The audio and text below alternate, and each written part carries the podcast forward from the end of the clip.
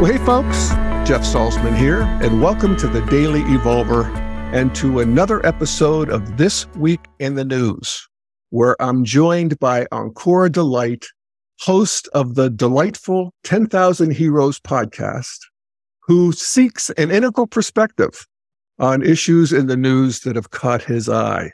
So, good morning, Ankur. Good morning, Jeff. I'm doing my best. Yeah, good to be with you. Thank you. Thank you. So, so what do you have for me today? So, I don't have a news article today, but I do have a national holiday. Yeah. And I thought that would be an appropriate thing to get into. July 4th, happy Independence Day. Yeah. And I, I just want to read a letter. Okay. That really touched me when I first was exposed to it, which was in college.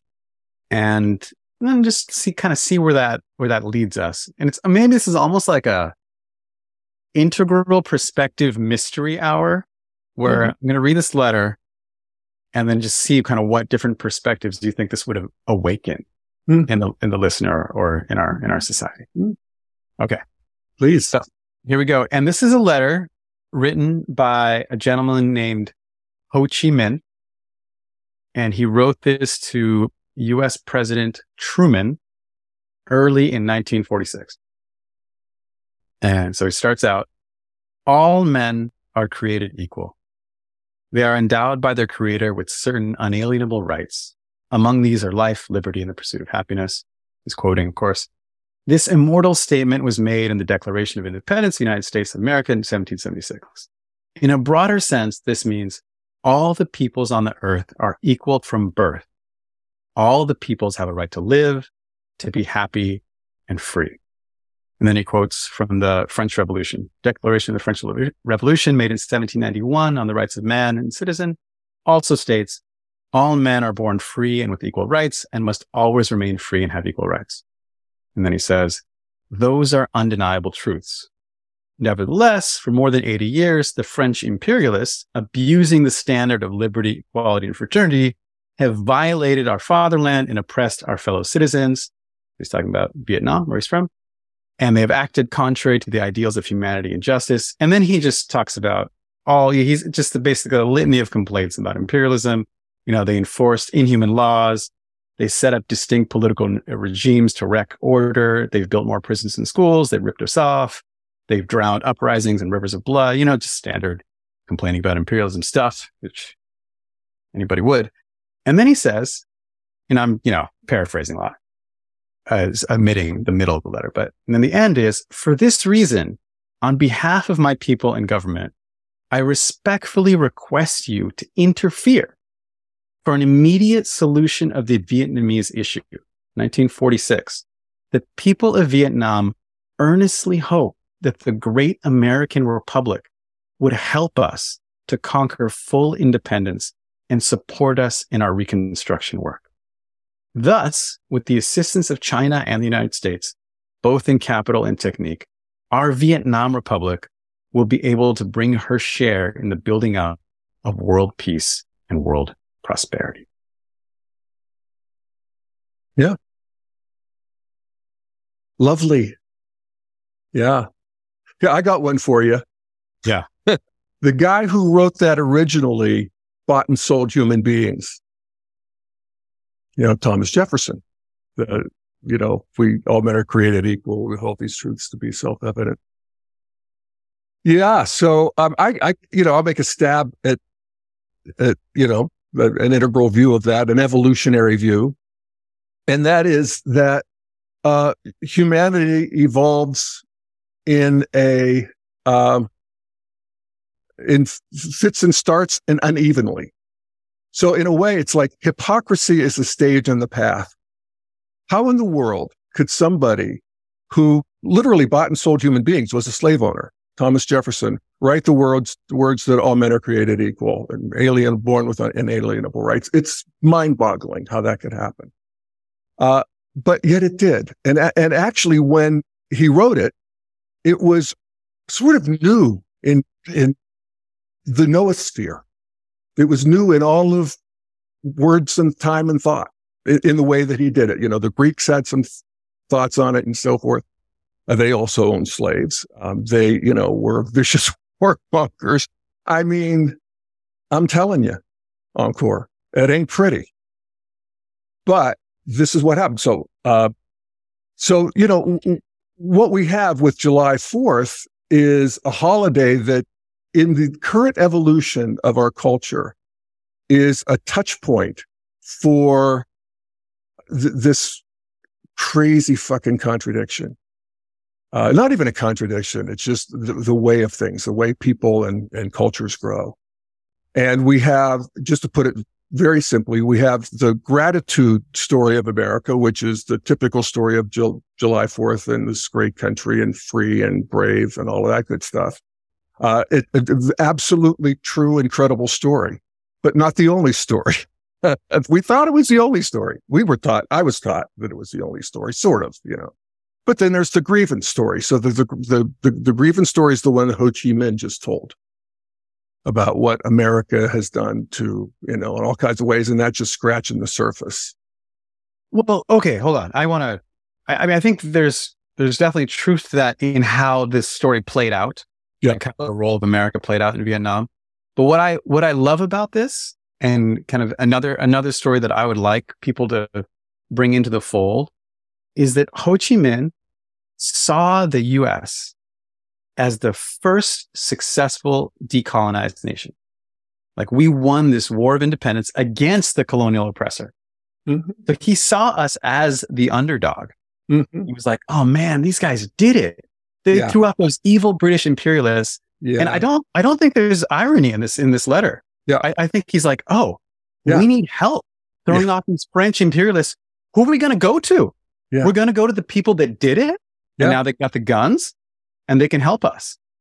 And so I, I don't see this as a diss. I see it as like, a, like this incredible poignant moment of betrayal where he was like, he was like, wait, big brother's not on my side.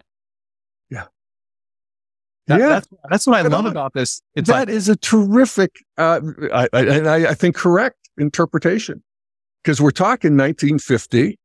Uh, we're talking, you know, World War II is just you know, getting so, settled down. Uh, this is Harry Truman. And, uh, yeah, and we weren't a colonial power in that sense of certainly the way France and the Europeans did it. Yeah. But yeah, he was unironically saying, you know, you're the guys come and save us from the yeah. French. Help, yeah. a, help a brother out. Yeah. And, and not only did we not do that, but then we, you know, how, how the story went. But I just, um, I just love that. And so in time there, man. Yeah. Yeah. It helps me see July 4th because, like, you know, all the flag waving, it's not my personal culture. I associate, I, you know, I associate the US flag, and this is messed up. And I'm, I've undone this in years. But I'd say until five years ago, I associate it with racism and white supremacy. Yeah. And that's just like, yeah, that's just lame because it's a flag and nobody, nobody owns that. Like I was born here. You know, it's just like, why do I, have to have that story. So I'm, I've, you know, I've gotten out of that story, but yeah. like I really like, I want to identify it, the US flag as the flag of decolonization. And we are the first nation to decolonize in the modern era. Yeah. And we inspired Haiti and we inspired all these nations in Latin America and we inspired Ho Chi Minh. Yeah. And to like really take our rightful place in the architecture of decolonization and be like, yeah, that's what the flag stands.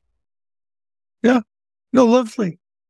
lovely Ankur. I love it. I'm actually sitting here, you know, vibing on it.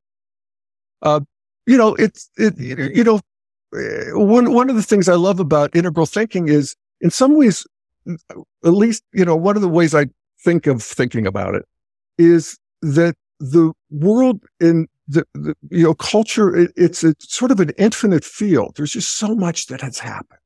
There's so much that is happening it's hard to see the, you know, sort of bigger currents. And there's lots of ways that we can connect dots to tell the story of what's happened and why we're here.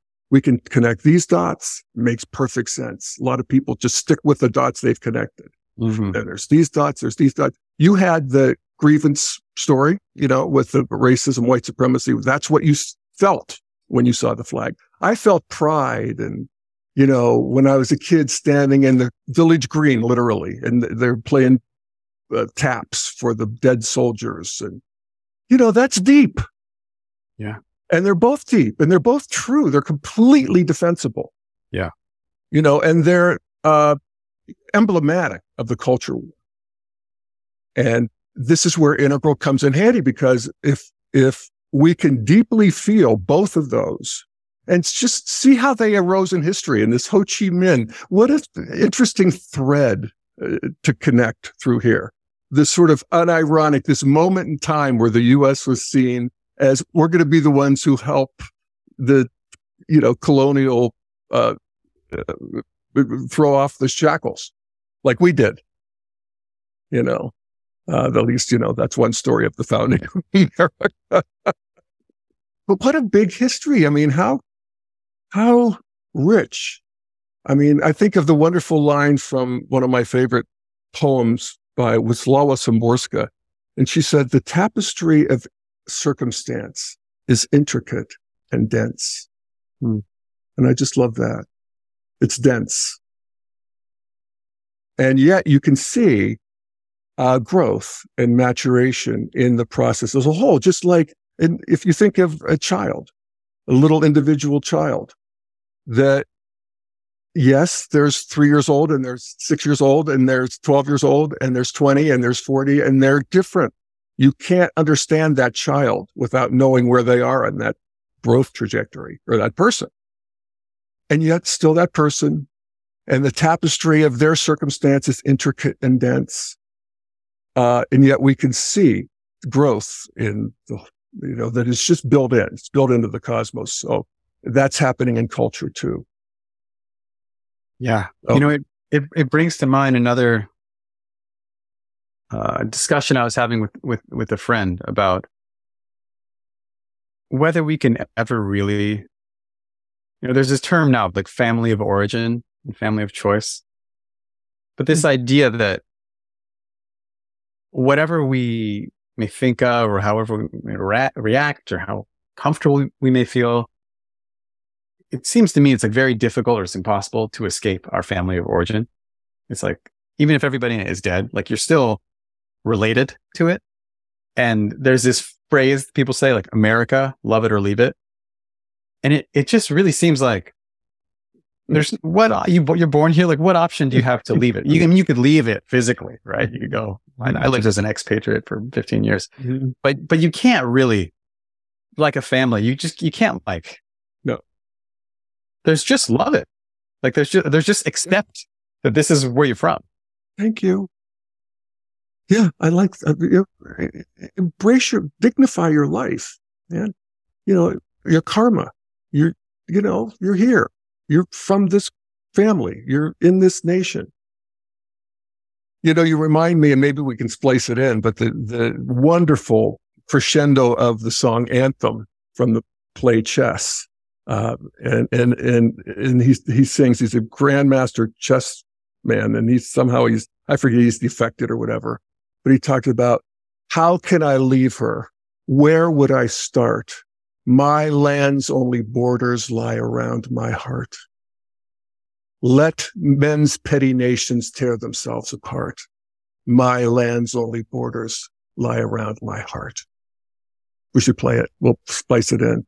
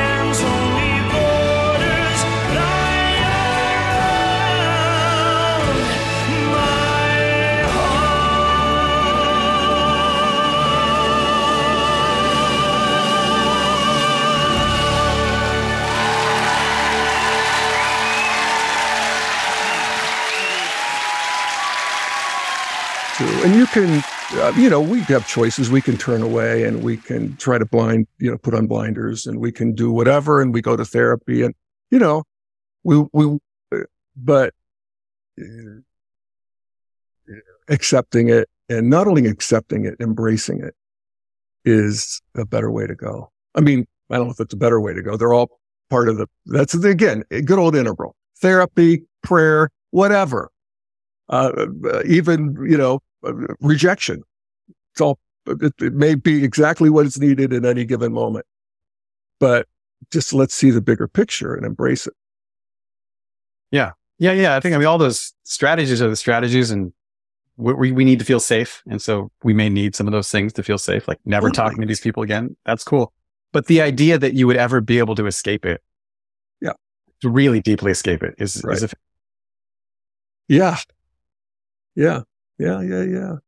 I feel complete. I feel celebratory. I mean, yeah, I'm not going to feel very happy.